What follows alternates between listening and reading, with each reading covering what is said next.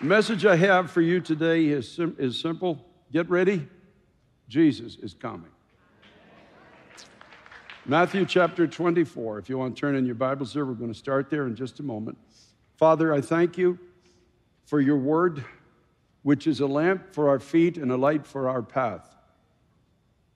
Thank you, Lord Jesus Christ, that when your word has found a lodging place in our minds and in our hearts, and in the very fabric, inner core of who we are as a people, we become stronger than we could ever hope to be in any amount of natural strength.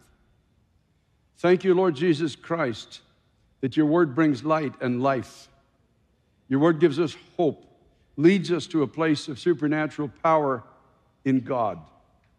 Thank you, Lord Jesus Christ, that you won't leave us blinded by the side of the road or calling out in terror or fear, as so many do who don't live in your word. Thank you, God, for the hope and the joy that knowing you and knowing your word gives to us. Thank you for Pastor Tim Dilena, God, for bringing to the church world again a biblical worldview. Thank you, God, when so many are straying from biblical truth, and even in the house of God are beginning to lead by what seems right. But your word tells us that there's a way unto man that seems right, but the ends thereof are the ways of death. So, God, we don't want to be led by what seems right. We want to be led by what is right. So, God, teach us. Give us open ears. Give us open hearts. God, give me an open heaven today. I pray for the grace to be able to speak simply that everyone here can understand. Help me, oh God. I never want to ever stand in a pulpit anywhere and lean on past victories or present strengths. Lord, I recognize that without the anointing of your Holy Spirit, your kingdom can't be built, and our labor is then in vain. And so, God, come and build a love for your word into each heart. God, let your word find a lodging place in us. Let it be the desire of our hearts. As it's written in the scriptures, thy word I have hidden in my heart that I might not sin against you. Let that be our cry today. Oh God, speak to me. Let me hide the truth that I hear in my heart. And let me always be an, a student and somebody who honors you through your word. In Jesus' name, amen. Now, Matthew chapter 24 and 25, which I've encouraged you to read when you do get home, because these are the chapters where the disciples came to Jesus and they had just brought to his attention the stones of the temple. And if you've been to Israel and you've seen these stones, they're mammoth stones. It's even marvelous as to how they could actually move these without the modern uh, machinery that we have today. But they did move them. And they laid the foundation of an incredible temple, a place that was once built for the glory of God. And they had a sense of permanence just looking at what they had accomplished, in a sense, with their hands. And they, they, they remarked on it. Look at the temple. Look at, look at the, the magnificence of all of the things that we have created. And Jesus said, Do you not see these things? Assuredly, I say to you, not one stone shall be left here upon another that shall not be thrown down. So he's, in spite of the sense of permanence that they saw, there was a day coming when everything that could be shaken would be shaken. And if you've been to Israel, you've seen these stones um, scattered as it is, not left one upon another. Course, he foresaw it. He foresaw a time of shaking coming to the nation of Israel at that time. But also, Jesus Christ speaks in his word of a time of shaking coming to this whole world. As a matter of fact, in the book of Hebrews, the writer talks about a season where everything that can be shaken is going to be shaken. And if your confidence in Christ can be shaken, it will be shaken. But there's a confidence that God builds into the heart when we are built on the foundation of the truth of God's word. Remember, Jesus said, Whoever hears my sayings and does them, I will liken him to a man who built his house upon a rock. And when the rains came, and when the floods came, and when the winds beat against that house, it did not fall, for it was founded upon a rock. The cry of your heart and mind today has got to be, Oh God, establish my life on this rock. Establish my mind on this rock of truth. Establish my ways upon this rock. And oh God, give me that, that sense of stability that we're all going to need, not only to survive, as wonderful as that is, but to make a difference in an ever darkening and ever confused world around us. As things are beginning to unravel quite quickly all around us, society is turning very dark. Paul the Apostle talked about a, a lawlessness breaking out in the last days and increasing in intensity until the Antichrist, the man of law, is actually revealed. We see lawlessness now everywhere.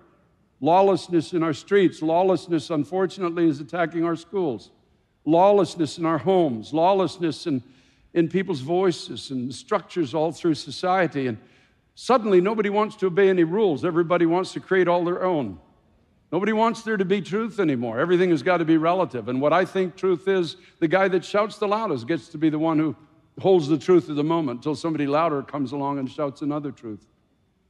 Really a confusing time, difficult time that we're now living in. Jesus was sitting then on the Mount of Olives, and the disciples came and said, What will be the sign of your coming and of the end of the age? Suddenly they're fast forwarding, in a sense, from the stones that were their focus of the temple right to the end. When are you coming again? When are you going to return? You're talking about going somewhere, and as Thomas once said, we don't even know where you're going. How can we follow you? But you have said you're going somewhere, and you are telling us you're going to come back again. So when will you be coming back? And what are the signs we should be looking for when this whole world as we know it, the age of it has come to an end? Now, in response to that, you have both 20, chapter 24 and 25, but I want to focus on verses 36 to 44 in Matthew chapter 24. Now, he's talking about essentially the social condition. That's what I'd like to focus on today of the day. Let's not get caught in all the minutiae of, of these chapters. A lot of people just get so caught in the, in the, in the arguments of, of, of is he coming pre tribulation? Is he coming mid tribulation? Is he coming post tribulation? You'll hear, if you're not familiar with those, you'll eventually hear about these things. And I liken it to people going to a football game or a baseball game and arguing about who's going to be the referee or the umpire and actually missing the game. So you can get so stuck in the smaller details. Trust, trust me, when it comes, we're all going at the same time. So don't worry about it, okay? It's all going to happen. I remember Brother Dave used to say he was a pan tribulationist, believing it'll all pan out in the end. So let's just, let's just stick to the, the text of Scripture and not worry about the smaller details. Of that day and hour, chapter 24, verse 36, no one knows, not even the angels of heaven, but my Father only. In other words, so if anybody tells you that Christ is coming October the 6th at 2:12 in the afternoon, you can just write them off right away. And, and many have done that. Many have tried that. I remember we had a group. How many here remember the group that came to New York City? with signs. They'd be outside the church and Jesus is coming. I think it was like September 21st at four in the afternoon, kind of thing. Get ready. And there was a lot of them. They came and they were part of this church that believed that. I met a guy in the street and said, invited him for lunch on September 22nd. I said, You're going to be needing a friend the day after he doesn't come. No one knows, not even the angels, but only my Father knows that day. But, he says in verse 37, but as the days of Noah were, so also will the coming of the Son of Man be. And so he's immediately moving from focusing on a time and a date and such like that to the season and the social climate that will be prevalent, may I say, in that season. For as in the days before the flood, they were eating and drinking, marrying giving in marriage until the day that Noah entered the ark. Now, eating and drinking is not wrong, neither is marrying and giving in marriage. The, the context, what, it, what he's speaking about is there, there'll be an un, the, the people will be unaware of the season that they're living in. They'll just be carrying on as if everything is going to go on the same as it's always been. That's exactly what happened in the days of Noah. And they did not know, verse 39, until the flood came and took them all away. So also will the coming of the Son of Man be. So, generally speaking, the society as we know it all around us will not be aware of the hour. But the Bible says that you, brethren, are not in darkness, that that day should overtake you as a thief. We're children of light, we're children of the day. We should be aware of the season we're living in. I honestly feel that I might be alive when Christ returns for his church. Somebody said to me after this morning service, they said, that must, that must be soon then.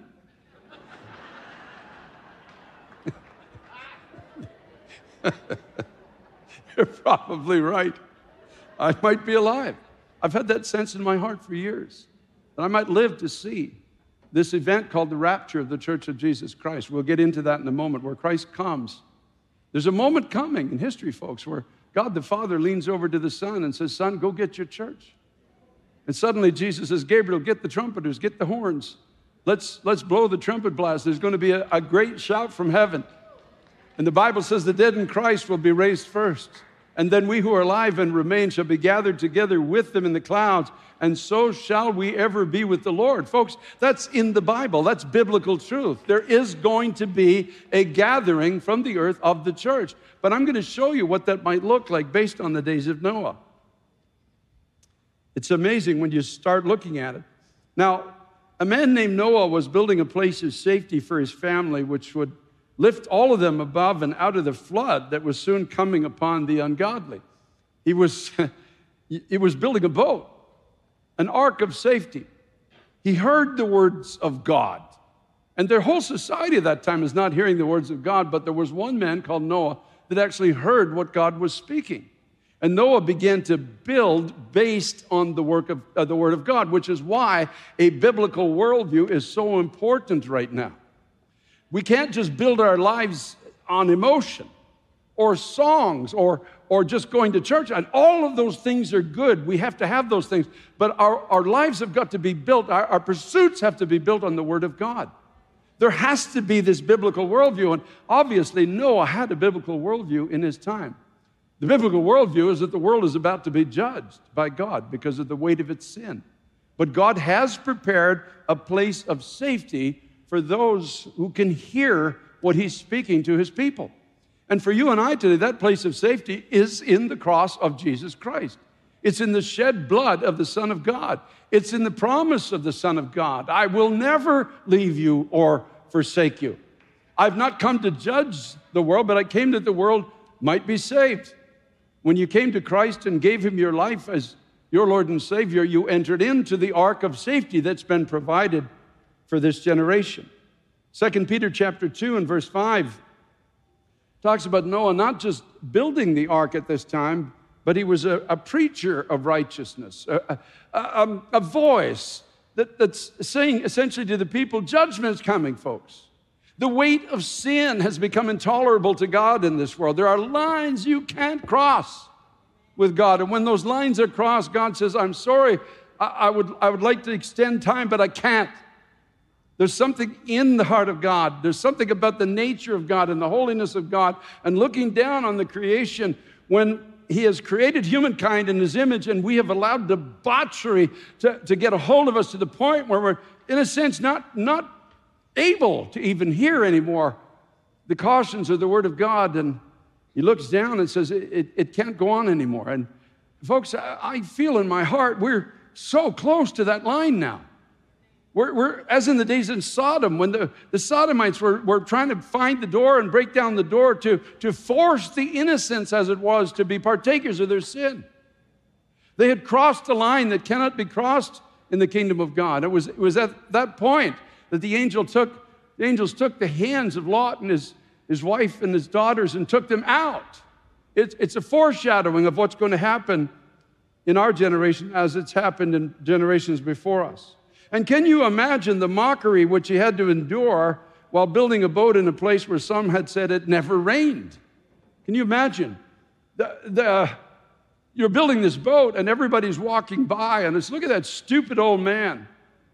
You know, it's, it's like some people, if they hear this message online, say, look at that stupid old preacher in New York City talking about the judgment of God coming. 2 Peter chapter 3 in verses 3 to 10, this is what Peter says about our day. Knowing this first, that scoffers will come in the last days walking according to their own lusts and saying, Where is the promise of his coming? For since the fathers fell asleep, all things continue as they were from the beginning of creation. So in the last days, scoffers will rise. And, and folks, these are people in the church. Do you understand? These, many of these scoffers are going to be behind pulpits. Jesus himself said there's going to be great religious deception in the last days. Many are going to be deceived, and the deception will increase as the days get darker. The false prophets will be there all the way through, and they will literally start abounding if they're not already here in the house of God. And the scoffers arise because other voices are rising up and saying, Get right with God because Jesus is coming. And they will, people will maybe take a, a copy of the message and give it to them, and they will say, Oh, don't listen to that. All those old guys are always talking about gloom and doom. Listen, this world still got lots to offer us. Live your best days, be your best you now. There's so much ahead of us. Stock market is going to bounce back. You're going to be able to get that job and that house. And the whole focus is not on eternal things, but on the things of this world. And they say, don't listen to these guys because since the fathers fell asleep, all things continue from the beginning of creation. Listen, Paul believed this and, and he died and Jesus didn't come. Peter believed it, he died, Jesus didn't come. So and so said it, he died, Jesus didn't come. So why would you listen to this guy or these guys now? Because all things are carrying on just as they have from the beginning of creation. But Peter goes on in verse 5 and says, For this they willfully forget. Not, it's not negligence, it's willful. They put it away. That by the word of God the heavens were of old, and the earth standing out of the water and in the water, by which the world that then existed perished, being flooded with water. But the heavens and the earth, which are now preserved by the same word, are reserved for fire until the day of judgment and perdition of ungodly men. Beloved, do not forget this one thing that with the Lord one day is as a thousand years, and a thousand years as one day. The Lord is not slack concerning his promise, as some count slackness, but is long suffering towards us, and not willing that any should perish, but that all should come to repentance. In other words, Peter is saying the only reason the world hasn't been judged now is because of the kindness of our God. He waits. There's, if there's still a heart that's looking for him, if there's still somewhere somebody sighing in the night and saying, Oh God, are you real? Are you really there? Can you really help me? For the sake of somebody that can still hear, he will be kind and he will withhold his hand of justice. But, again, verse 10 the day of the Lord will come as a thief in the night, in which the heavens will pass away with a great noise and the elements will melt with fervent heat. Both the earth and the works that are in it will be burned up. Therefore, since all these things will be dissolved, what manner of persons ought you to be in holy conduct and all godliness? I want you to think this through for a moment. Carl Oppenheimer, who invented the, the nuclear, the atom bomb actually, in World War II, was a nuclear scientist. And when they detonated the atom bomb for the first time, he knew something that I think a lot of people are willfully ignorant of today. They just don't want to think about it. But he knew something. He knew this device had the capability of actually igniting the atmosphere around the earth. Think it through for a moment. And what he had developed back then, we have weapons that are so much more powerful now, and they're in the hands of unstable people all over the world now. Our time might be shorter than, than we'd like to think it is. And if there is a nuclear war, here's a, here's a, a quiz for you. Guess what the prime target is in, New, in uh, North America? New York City. That's the one thing everybody talks about. So if you're going to get right with God, might be a good time to think about that. You know, as I often say, one nuclear bomb can change your whole day. In the time of, of judgment that Jesus talked about in Matthew chapter 24, he likened it to the season of Noah in Genesis chapter 7.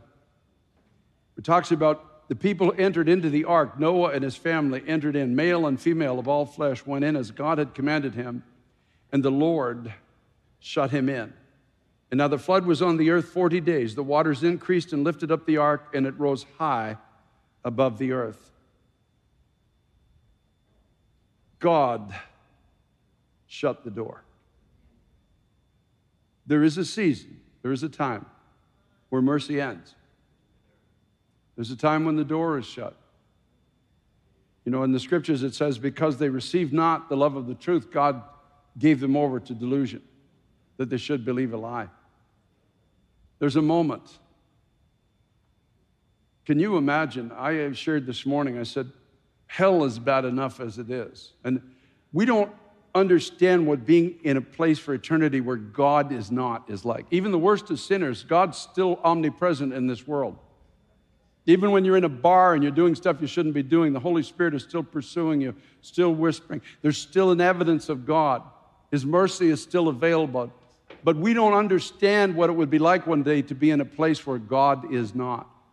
The Bible describes it in different ways. And whether they're literal or whether they're just uh, metaphorical, I don't know. But I know that there's a darkness there so thick it doesn't carry the sound of your voice. So you can scream all you want in hell and nobody will ever hear you for all of eternity. There's, there's no connection with anything. You imagine just spending eternity in a place like that. And the Bible says it's a place where the worm never dies, the conscience never stops turning. Can you imagine if you don't make it to heaven, if you don't receive Christ as your Savior, if you choose to ignore the words you're hearing today, if you put it away this, this day uh, of God's retribution on the earth, you put it far from you, can you imagine one day you end up in a place where God is not forever, but you will remember being here this day.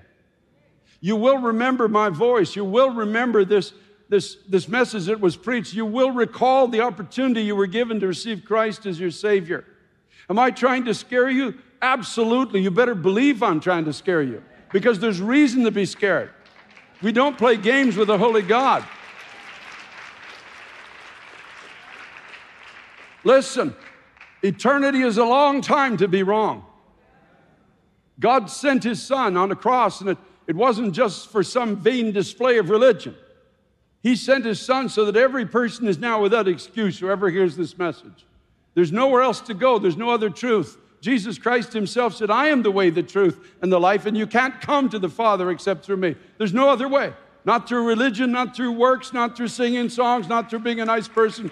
You can help everybody across the street with their groceries from now till the day you die. That won't get you into heaven. Only confidence in the shed blood of Jesus Christ for your sin will give you a guarantee of eternal life. This is a serious message. You think of all the people that have ignored it for all the centuries since Christ. You imagine if, if we could just have a window into hell, just very moment, if we could just open the gate. You imagine the screams down there. Could you imagine the, the intercession that's going on, not for themselves? They know there's no, no, no chance. But as Jesus said in the scriptures, this, this man who was in hell cried out, Father Abraham, send somebody to my family. Send somebody to those who are still alive on the earth and warn them about this place. Hell is a real place, just as heaven is a real place. But in the day of God's judgment on the earth, the scripture says those who took seriously the provision of God. The, the, ark, of, the ark that was built in Noah's day was a type of salvation in Jesus Christ.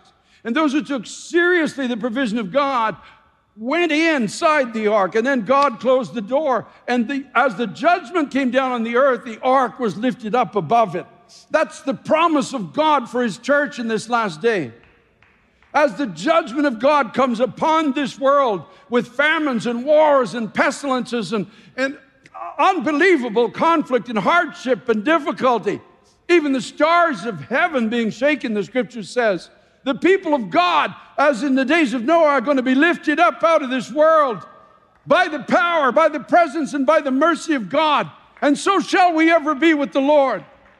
The trumpet of God is going to sound. The dead in Christ will be raised first then we who are alive and remain will be gathered together with them, and so shall we ever be in the presence of the Lord. I've often thought, I said, Oh God, let the rapture of the church happen while we're in church singing, while we're preaching the gospel, while people are coming forward and receiving Christ as the Savior.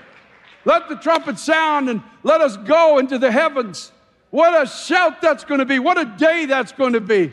What a glorious moment that's going to be when we realize, God, it was worth the ridicule. It was, it was worth the struggle. It was, it was worth standing when everyone else was falling. It, it was worth holding the truth when everyone else was letting it fall through their fingers. Oh, God, it was worth it.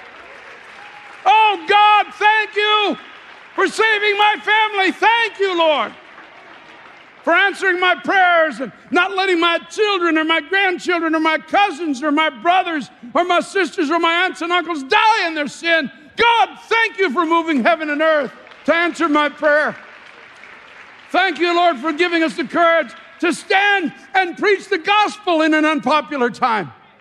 Thank you for giving us the backbone not to cave under the scorn of men. Would have been so easy for Noah just to say, Oh, boys, hang up your tools. This is nuts. We've been building this thing for years. Everybody, all they do is mock. Nobody listens to my, I preach to them every morning.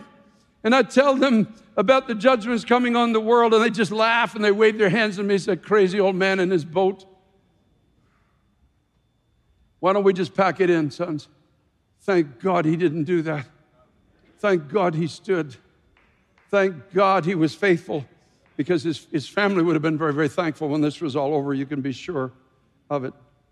Now, in the context of the ark of Noah being lifted up from the earth and the rapture of the church, now we go back to Matthew chapter 24, verse 39. Let's go back to verse 38. In the days before the flood, they were eating and drinking, marrying, giving in marriage until the day that Noah entered the ark. So I said it before, unaware, unaware of how close they were to the return of Christ, to the end of things as we know them. They did not know until the flood came and took them all away. So also will the coming of the Son of Man be. They didn't know. God help us not to hold the truth to ourselves. God help us. Imagine getting to the throne of God and people you worked with, people you live beside, walk up and look at you and say, You knew this? You knew this? Day was coming? Why didn't you tell me? I might have mocked you, but at least you could have warned me. At least I would have known. Then two men will be in the field, one taken and the other left. That talks about the rapture of the church of Jesus Christ.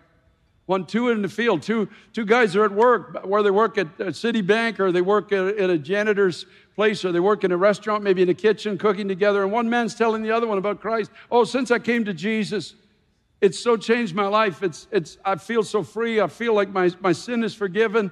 I feel like I have the promise of a new life that's come into my heart. Oh, Bob, won't you consider giving your life to Christ? Then suddenly gone. The spatula hits the grill, the cook's hat falls on the ground, gone.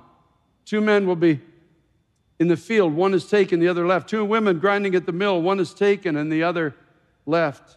Watch therefore, for you do not know what hour your Lord is coming. But know this if the master of the house had known what hour the thief would come, he would have watched and not allowed his house to be broken into. Therefore, be also ready, for the Son of Man is coming at an hour you do not expect. You see, Jesus is saying, Don't let your house be broken into. Now, we are the dwelling place of God. My house, I, my name is Carter Conlon, by the way, and I have a house, and this is my house. Here it is. You see, I'm an eternal being. This is just a container that's carrying me right now. When this container dies, Carter Conlon is going to live forever. This is my house. And, Jesus said, if you would have known when, when this day was going to happen, when the thief was going to come, you would have not let your house be broken into.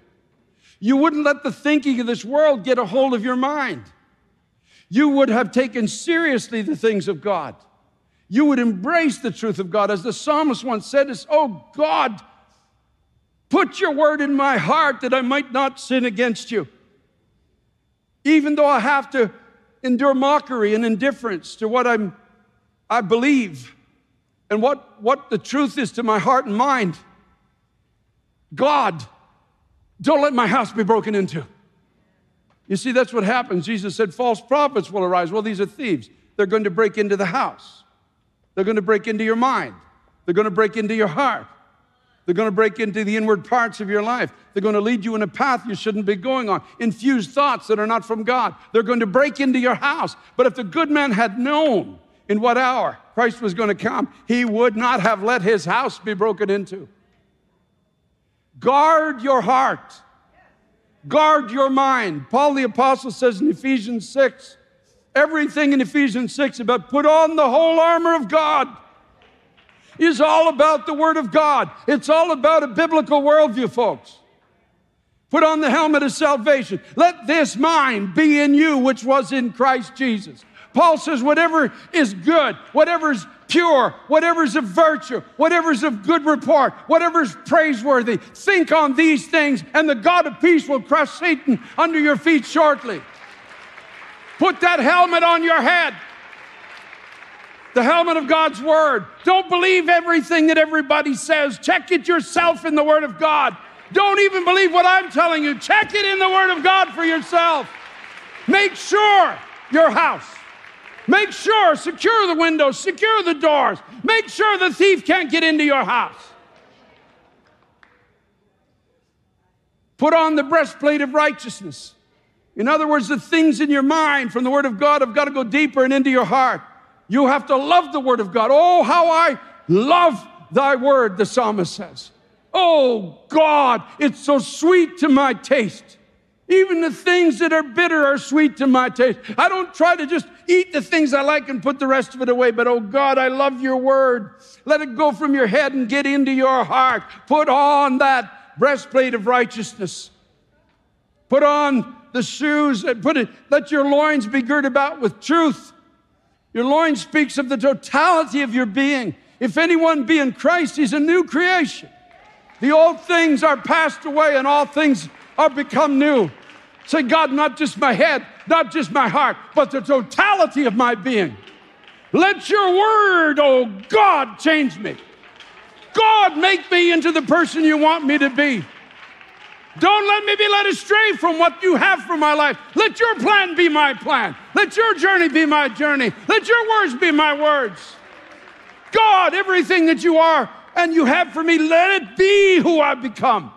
Let there be a yearning in your inward parts. Oh God, I want the life that you have for me. And I don't care who laughs. I don't care who mocks what I'm building. Let them mock and let them laugh because I'm going into eternity with God. And eternity is a long, long, long, long, long, long, long time. Hallelujah, hallelujah. Take the sword of the Spirit. That's the word of God again in your hand and be prepared to give an answer to everyone who asks you for a reason for the hope that you have in you in this last hour of time. Have your shoes of sharing the gospel upon your feet. It's again the word of God. It's a biblical worldview. That's why what Pastor Tim teach, is teaching in this church is so important right now to all of us. Praying with all prayer and supplication for all the saints. When you know the Word of God, your prayer life comes alive because now you know the heart of God, the mind of God, what you should be praying for in God. You suddenly touch and tap into the power of God that's available in prayer. Hallelujah to the Lamb of God. Hallelujah. I'm going to be 70 in September and I'm more alive than I've ever been in my life. Thank God for His presence. Thank God Thank God, thank God for the power of the Holy Spirit. Thank God for His Word, which is a lamp for my feet and a light for my path. Thank God that He's put in my heart a new song, and many shall see it and fear and trust in God. Thank God for every door He's opening. Thank God. I don't care who laughs anymore. Let them laugh, let them mock. I'm building an ark of safety in Christ Jesus, and whosoever will is invited in to know that they're safe and secure in the future.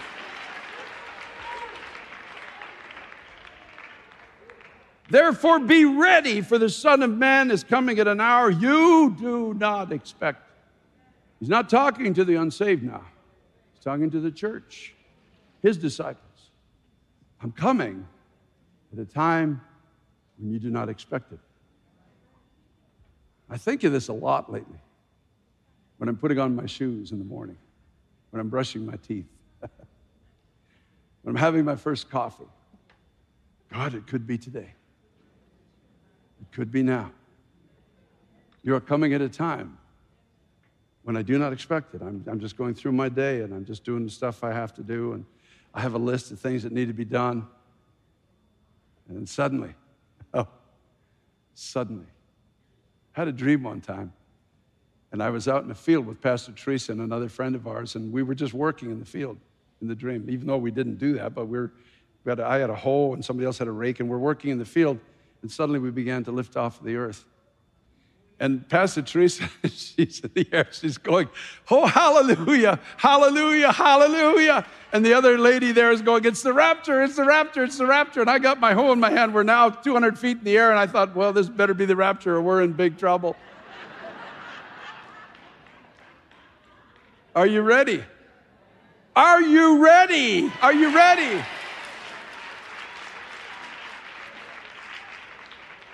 There's only one guarantee of eternal life and safety, and it's Jesus Christ, the Son of God, who came to a cross 2,000 years ago and paid the price on that cross for your sin and for my sin so that the penalty and power of sin could be broken, so that we can have an assurance. He is the ark of God. Jesus Christ is the ark. Everything in the Bible points to Him. Everything in the Bible is just a type of Him, the ultimate redemption of humankind. The door of God's heart is wide open through his son, Jesus Christ. There is no reason not to enter in. There's no legitimate or sensible reason not to enter in, especially now as we see this world degenerating all around us in the fashion that it is. The time to enter into the ark of safety that God's provided through his Son is now by the grace of Almighty God. Because, folks, realistically, we don't know that we have it tomorrow. I shared that one Tuesday night. I was preaching here years ago, and I felt something in my heart. I was, my heart got heavy at the end, and, and I kept, even though there was a lot of people responded, I, I, I said, There's somebody here, this might be your last day. I, I just couldn't get over it. He said, You don't see life that way, but you don't know what the future holds. Would you consider giving your life to Christ? And, and I waited and waited, and nobody came. Not that, that I could foresee or, or, that I felt was the person that the Lord was speaking to. We left the church, we went to a restaurant down on 8th or somewhere like that, and we were just, just sat down, and we, they gave us a table at the window, Pastor Teresa and I, for dinner. And a, a man walking by, there's, the crowd is leaving, they're still coming out of the church, and a man walking by just falls right where we were at our table on the sidewalk, dead. Died of a heart attack. I ran out of the restaurant to see if he could be revived, but he was, was dead. He was only about 40, 42 years old. And I looked to see if he had a Bible in his hand. I said, God, is this the man that you cried out for tonight? Is this the man that believed he had a thousand tomorrows? That today wasn't the day that he would stand before holy God? Could this be the one? I wasn't sure. I still don't know. It's possible. They were coming in that direction and from this direction. The question in my heart is Are you ready? Are you ready to meet God? Are you ready? Are you ready? You see, when Noah and his family got into the ark, God shut the door. And when God shuts the door, no one can open it. That's in the Bible. He said to the church of Philadelphia, I set before you an open door that no man can close. But the reverse is true. God opens the door, no one can shut it, but when God shuts the door, no one can open it. And the moment of grace is available now. The moment of forgiveness is here now. The moment of finding the security in God is here now. The moment to, to, to, to be trained in the ways of God, to, to find his thought life, to find his, the new heart, the new mind, the new spirit, to find the courage that you'll need to stand, and the assurance that when life is over, heaven is your eternal home, is now. Don't wait for the rain to start. You know, so many people come to church and say, Well, when all hell breaks out, I know where to go. They knew where to go too. Can you imagine the hundreds of people banging on the side of that ark? And there's nothing Moses could do because God closed the door. You know, you say, Pastor, you're trying to scare us? Yes. Yeah, I am. Because sometimes that's what it takes. That we just deal with reality. This is coming. Jesus is coming. Are you ready? Are you ready for him when he comes? And so, Father, I thank you this afternoon, Lord, for the, the courage and the opportunity and the privilege of declaring your heart. But, oh God, how it must break your heart when even one person sitting here has heard this and, and doesn't turn to the truth, puts it off for another day. Oh Lord Jesus, how many times has that happened throughout history? Father God, in your precious name, I plead with you, Lord, today. I plead, God, for every soul in this, in this sanctuary and every soul listening online. I plead for them, God. I, I don't know what else I can do. But I come to your throne because your word tells us that if the Holy Spirit doesn't draw a person, they can't come to you for salvation. So, Holy Spirit, would you draw right now? Would you draw? Would you draw? Would you, would you give courage to the people who live outside of forgiveness or those who are living in a valley of decision? They don't know which way to go. Those that are cowering under the, the threats of this present generation, God, would you give them the, the courage to step up and step out and to say, I'm going with God. No matter what happens, I'm going with God. Oh, God, please. God, please. Have mercy today. Have mercy. Have mercy on every soul. I thank you for it, Father. I thank you, God.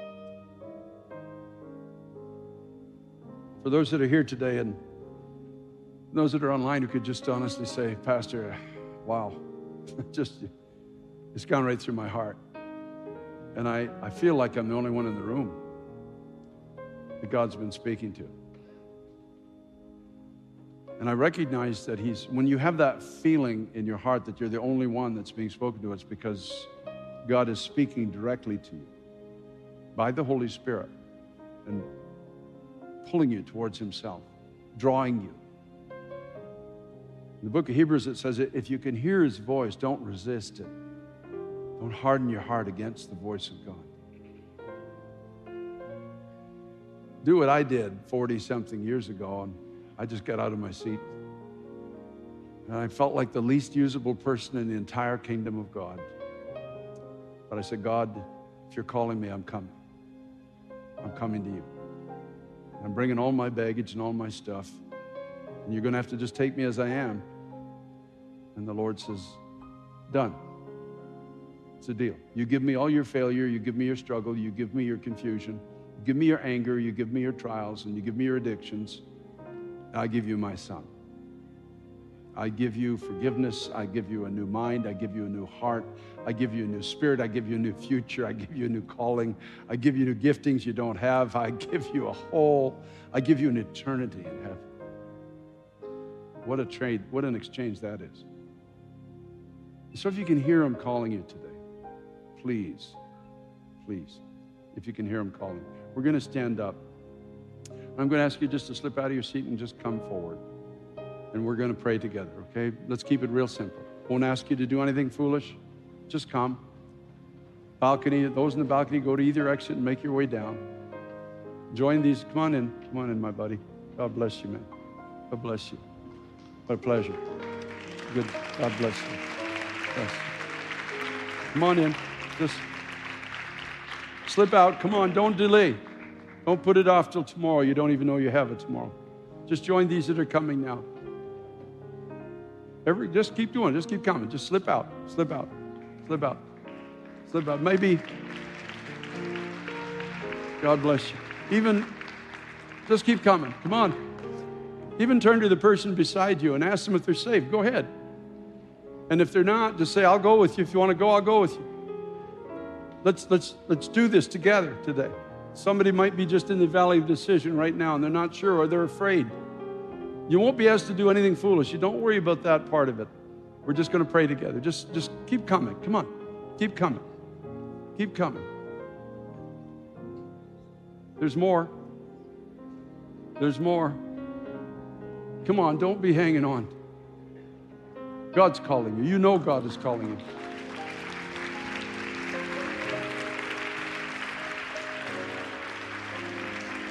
Praise God. Keep coming. Just keep coming. Just keep coming. The Lord's calling you. Respond. Don't resist Him. Move out of your seat and make your way here. Watch what the Lord's going to do in your life. Praise be to God. It's going to be amazing what God does in your life. Thank you. Is there one more? Is there one more? Is there one more who come in through the open door of God's mercy and find the strength that you need? Is there one more? I'm waiting. Keep coming. There you are. Praise God. Keep coming.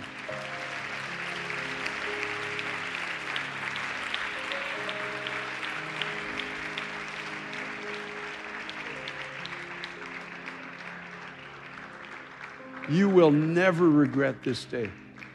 You will never, ever, ever, ever, ever regret because you will never be the same again. Last Wednesday night, I said, you know, if when you come to God, He does such a work in your life that even your dog will have a better life now. You'll be kind to the, the, everything around you. The heart changes, the mind changes calling changes. You might be the next great evangelist that this generation needs. You don't know. But God knows. He knows what He has for you. God knows. God knows. And here we have a, a mom and a baby way over here. Isn't that awesome? Praise God. That child will, will be blessed because of what you do today. Let's just pray a simple prayer all together. And then I want to shout, okay? Is it okay if we shout after that just for you? Are you all together? You, uh, what are you, sisters? Uh, sister, sister in law, and your daughter. Praise be to God, a whole family here. That's awesome. That is awesome. Well, and you were the first one down here. What do you do for, what do you do? A baker. Praise God. No, there's, there's a baker in the Bible. Where do you see. You're going to find him. Praise God. Praise God. That's awesome. Now you're going to be baking for Jesus, right? Uh, you know, every, every time you bake a loaf of bread, put your hands on it and say, God, when this enters the mouth, of whoever's going to eat it, put the conviction of the Holy Spirit on it. Turn them from this. Okay, this is the moment. This is the moment where you get forgiven. Don't make it complicated. What do I have to do? Believe. Believe that Jesus Christ died in your place. And God did it because He loves you. He sent His Son there because He loves you. Open your heart to His forgiveness and just start calling Him your Lord and start walking with Him. Don't make it complicated. You can't earn your salvation by works, it, it comes by believing. It's, it's, it's by faith. It's by faith. Let's pray together. Lord Jesus. Thank you for loving me. Thank you for coming to get me. Because I, I didn't know how to get back to you. But I heard today that you love me. And you want me to be safe and to be forgiven. So today I open my heart to you. And I ask you to come into my life and be my Lord and my Savior. I believe that you are forgiving me right now. You're wiping away the record of all the wrong I've done and giving me a new life and the promise of heaven when I die. No matter what happens in this world, I am now safe in the arms of God. Thank you for loving me. And thank you for receiving me. In Jesus' name, amen and amen.